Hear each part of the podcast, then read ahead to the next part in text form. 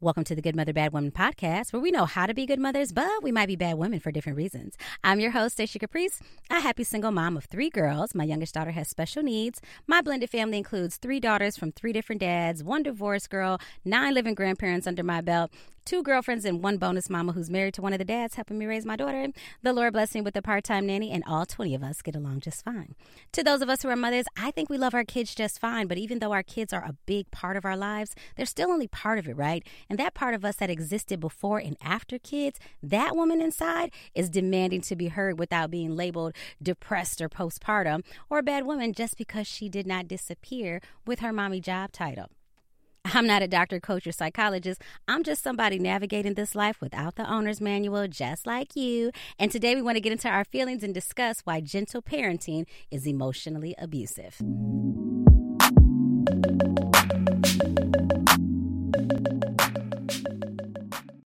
Girl, listen, I know what you're thinking, but hear me out. The concept of gentle parenting and raising an emotionally sound, healthy human is a fantastic goal, okay? The moms who are like adamant practitioners claim that the goal is to foster mutually healthy relationships between mother and child, and that is wonderful, okay? But if you're on social media, girl, you see so much like hilarious content of moms miraculously failing at gentle parenting, right? I mean, offering gentle gestures through clenched teeth and cussing politely at the kids with their best princess voices. Girl, I saw this one girl on social media. She got eye level with her kid in her princess voice. She was like, Are you fucking kidding, mommy? Are you fucking kidding me right now? like, because at that point, sis, just be who you are, right? Because kids are going to be kids, and the only takeaway for them is not going to be that mommy showed this incredible restraint. It's going to be them going to the school and asking their teacher in their natural baby voice, Are you fucking kidding me? and then boom, you still the worst parent ever, right? Girl, listen. But if the ultimate goal of healthy parent child relationships is that it would be mutual, then it has to be beneficial to both parties, right? This is true in business relationships, it's true in our romantic relationships, and it's certainly true in our parent child relationships, right? So, my argument is that this first generation of gentle parenting is emotionally abusive to the mama and not the kids. Okay, can we talk about it? because listen, one of the concepts that I think, you know, is pretty cool and maybe even obvious about life is that God and his laws of nature are somewhat systematic, right? I mean, seasons change in a pattern without our help or permission. The water and the wind, space respond to some type of system that exists without our help or permission. Amen. The law of gravity, right, can't be broken just because you choose not to follow it. The way we get pregnant, grow a baby, birth a baby is a system that happens without our help. And sometimes, sis, it's against our will. Just be honest. All right. our menstruation process, menopause, all of this is linked to some rules of nature that we don't control, but rather experience, right? C.S. Lewis points out the fact that the laws of human nature are the only laws that humans have the choice to break or not, right? In his book, Mere Christianity, he was making the case that humans kind of naturally have this awareness of God or this sense of right and wrong, this moral law that we can't see, but we're always measuring ourselves against, right?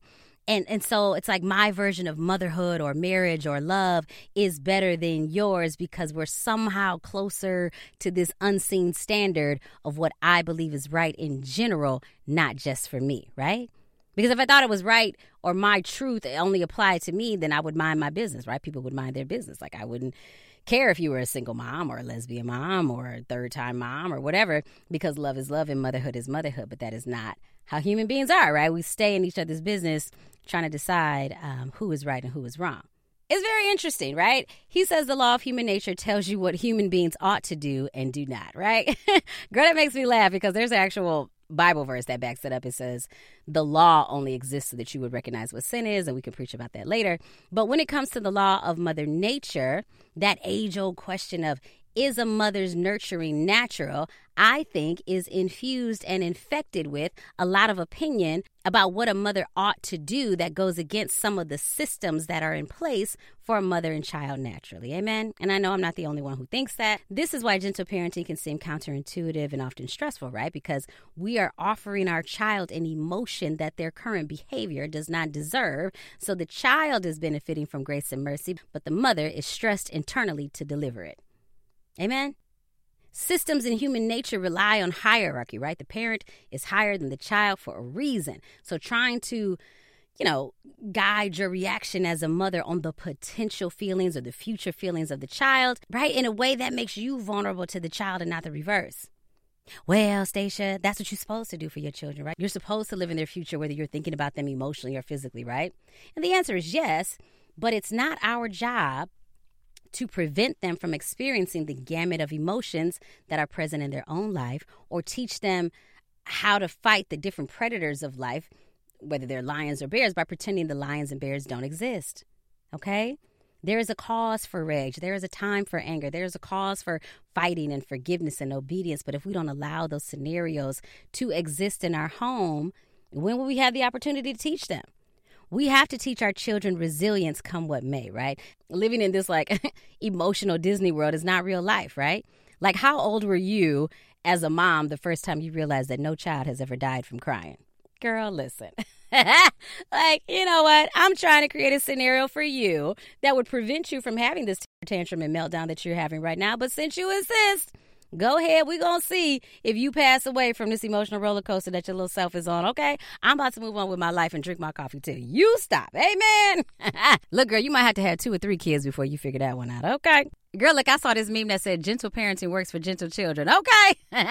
right? Because apples don't fall far from trees. And if you and her father were these wild, loud, obnoxious trees, ain't no sense in trying to turn your baby apple into an orange at this point, mama. Okay. You need to let that go. But listen, uh, the, you know, the relationship between like mother and child is not mutually beneficial, especially if mommy guilt is what's motivating your gentle parenting, right? Because the way moms handle you know, stressful situations is often through laughter as opposed to crying, not in response to humor. Amen. Right? It's through alcohol, it's through too much coffee, it's through drugs, it's through Adderall or vodka in our coffee mugs at the soccer game, and everybody knows. And we just laugh it off because, oh, it's motherhood and good for you. Do what you got to do to survive, right? It's like one of the only times alcoholism is funny is when it's a mom using it as a coping mechanism to survive her children. Girl, they make movies about it, comedies about it, and everything. It's like socially excused in a way because we're all doing it, right? And if you're not doing it, you understand why she is. Amen. And then when the sober version of mom is depleted, hungover, addicted, or going through withdrawals because she has to face her unbalanced relationship systems and she's frustrated about that, we just tell her what? Oh, you're depressed.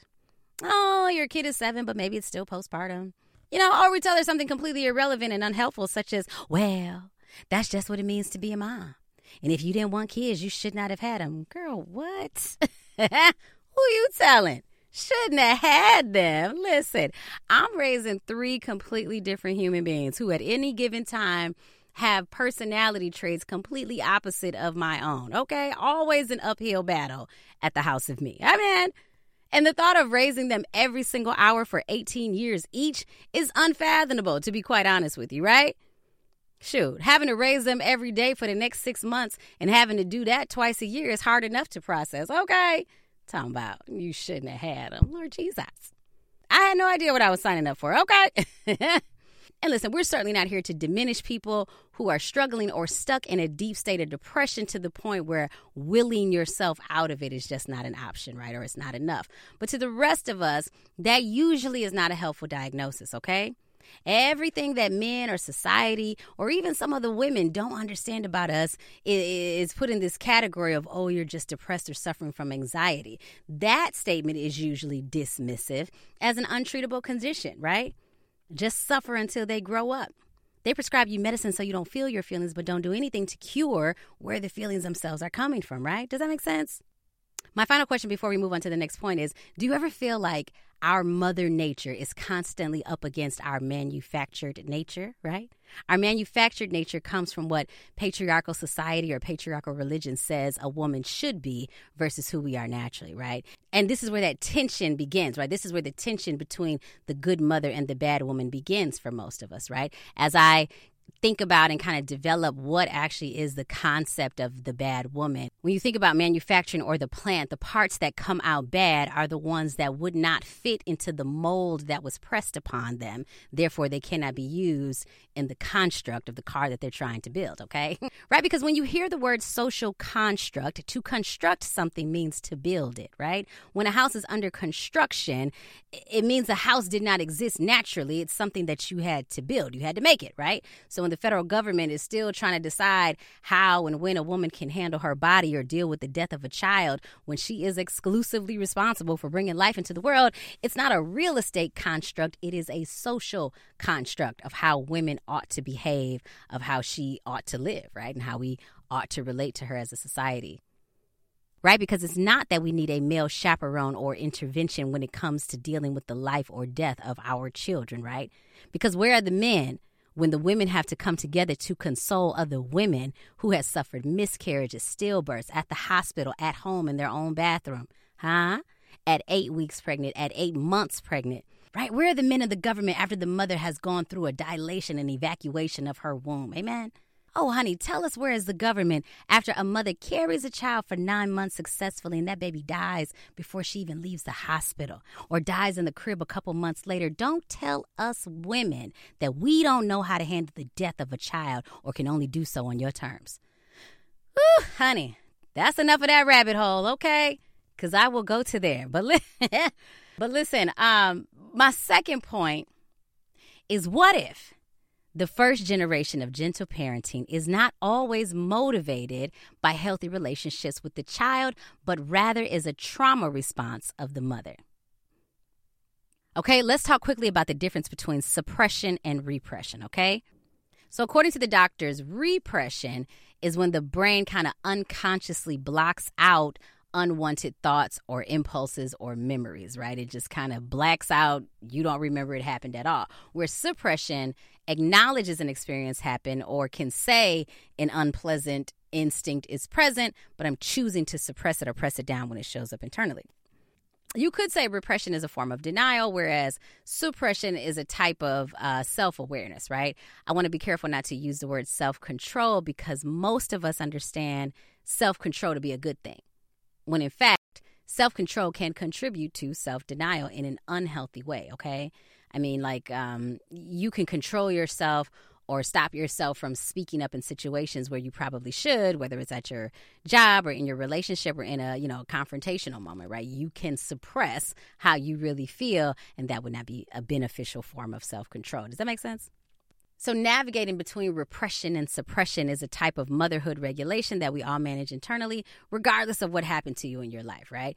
You probably heard about you know, repression when people talk about traumatic events or things that actually happen to them where their brain just kind of treats the memory as if it never happened or it blacks out at a certain point in the experience, right? Suppression in motherhood kind of goes back to that dance of what we do versus what we ought to do or what we feel we ought to do, right? I always think of suppression like like holding a beach ball underwater, right? The beach ball doesn't want to be underwater. And the only way it's going to stay underwater is if you apply pressure against its resistance. Amen? And what happens when the pressure builds up? There's this big explosion and pop up that would not have happened if you just allowed the ball to peacefully exist on top of the water where it belonged anyway. Amen? so does the pressure build in a mother internally when her inner child is kind of playing dress up as an inner child mother, right? And we're forced to go on meeting the needs of our children when there are some critical needs of our own, not only unaddressed, but now intentionally ignored or suppressed by our own self, right? Out here trying to be a grown up just because we got kids. Lord Jesus. Motherhood is never about the child only, right? Uh, it's about the child's caregiver, right? I mean, you can have girl a brand new SUV, brand new car seats, four wheel drive, you know, all the bells and whistles to to safely take your child anywhere. However, the safety of the car is irrelevant if the driver herself is reckless. You see what I'm saying? Like if motherhood was a vehicle, then a child's experience in the vehicle is only part of her childhood. The rest of her childhood is based on the capability and capacity of the person driving the vehicle. If you were born to an emotionally unstable mother, then you can attest immediately to what I'm saying, right? So if we wanted to be a little funny, you know, I I kind of laugh at the fact that a lot of my friends, black or white, uh, whatever race. You know, I grew up in a black household, but they call themselves first generation gentle parents because we let our kids get away with a lot more stuff, you know, than our parents allowed us to do. And that's not for no reason, right? We feel like we were harshly treated growing up. We feel like we were victims of so much trauma and generational curses that we just decided, you know what? I'm not going to raise my kids like that. Mm-mm. And listen, you all know the term when you know better, you do better. And so it's perfectly fine and almost expected that as a parent, you would either build on some concept that made you who you are today, or you would offer your child something a little bit different, or sometimes completely opposite version of the parenting that you received, right? Girl, I did a TikTok video about the gentle parenting tactic or belief that says children should have more of a voice, right? And as a mother, I certainly agree that children should have a voice and they should practice having opinions. And I give my kids lots of opportunity to talk back to me, right? More so than my parents allowed me to do. But I explicitly said that having a voice is not the same thing as making the decisions, right? The hierarchy between parent and child are that children don't get to make the decisions, especially not the ones that affect my day and my actual process. Amen. Girl, I'll never forget. I went to a, a, beach house one summer with a couple of my friends and our young kids, and we had a couple of teenagers. But one of the ladies there was one of those ladies who is the mother of a toddler, but she also has a toddler grandchild, right? Kind of started her family over again. And uh, I love her. She's great. But I remember it was the last day, um, and we were all going to take our kids to the beach before we hit the road. But she asked her toddler, did he want to go to the beach or did he want to go home? And he was like four. Okay. She intentionally told us, the adults, that she was allowing her son to make a decision because when she was a child, she felt like she didn't get a chance to make decisions, that every decision was made for her. So, whatever, the little boy decided that he wanted to go home. Okay, fine. So we were going to the beach, and for whatever reason, she allowed her son to stop by the beach in his jeans and his tennis shoes with us before they got in the car to go home. And guess what happened when the child saw the beach and all of our kids swimming and having a good time? He wanted to stay and participate, right? But at that point, the mom was irritated that her son wanted to make another decision, and now she was choosing to enforce the decision that he originally made, which honestly I thought was unfair to do to a child, which was to give him not that type of power, but that type of responsibility to make that decision in the first place. Like he did not have the ability to make that comparative analysis between the pros and cons of spending the day at the beach versus going home where he had to be for the next couple months, right? He was not equipped based on her childhood trauma 50 years ago to make a decision that she, as a mother, was equipped to make for him right then and there, right? And the fact that she did not allow him to make another choice to me was evident that that internal maternal system was snatching her back to reality because she was ready to go. so now, you know, she is unwilling to let the child dictate her plans. But again, we're not talking shit because we all have been in that situation. Amen. Right? And so, talking about ourselves, you know, we don't know why our moms and dads treated us the way that they did in the moment, but that was their right to do so to survive the days that they had to raise us, right? All of it wasn't wrong and all of it wasn't right. You've heard um, before that people said you and your siblings could have the same mom and dad, but still experience different parents, right? If you were the oldest or the middle child or the younger child, right? The way their tactics were applied affected each one of you, each one of us differently. And so it's true for our children as well, right? We can't be so hung up on right and wrong that because both of those things are so final, right? They denote the end of a story, which, honey, as long as you keep on living, is never the end, right? Only try again and again until it feels right or feels better the next time, right?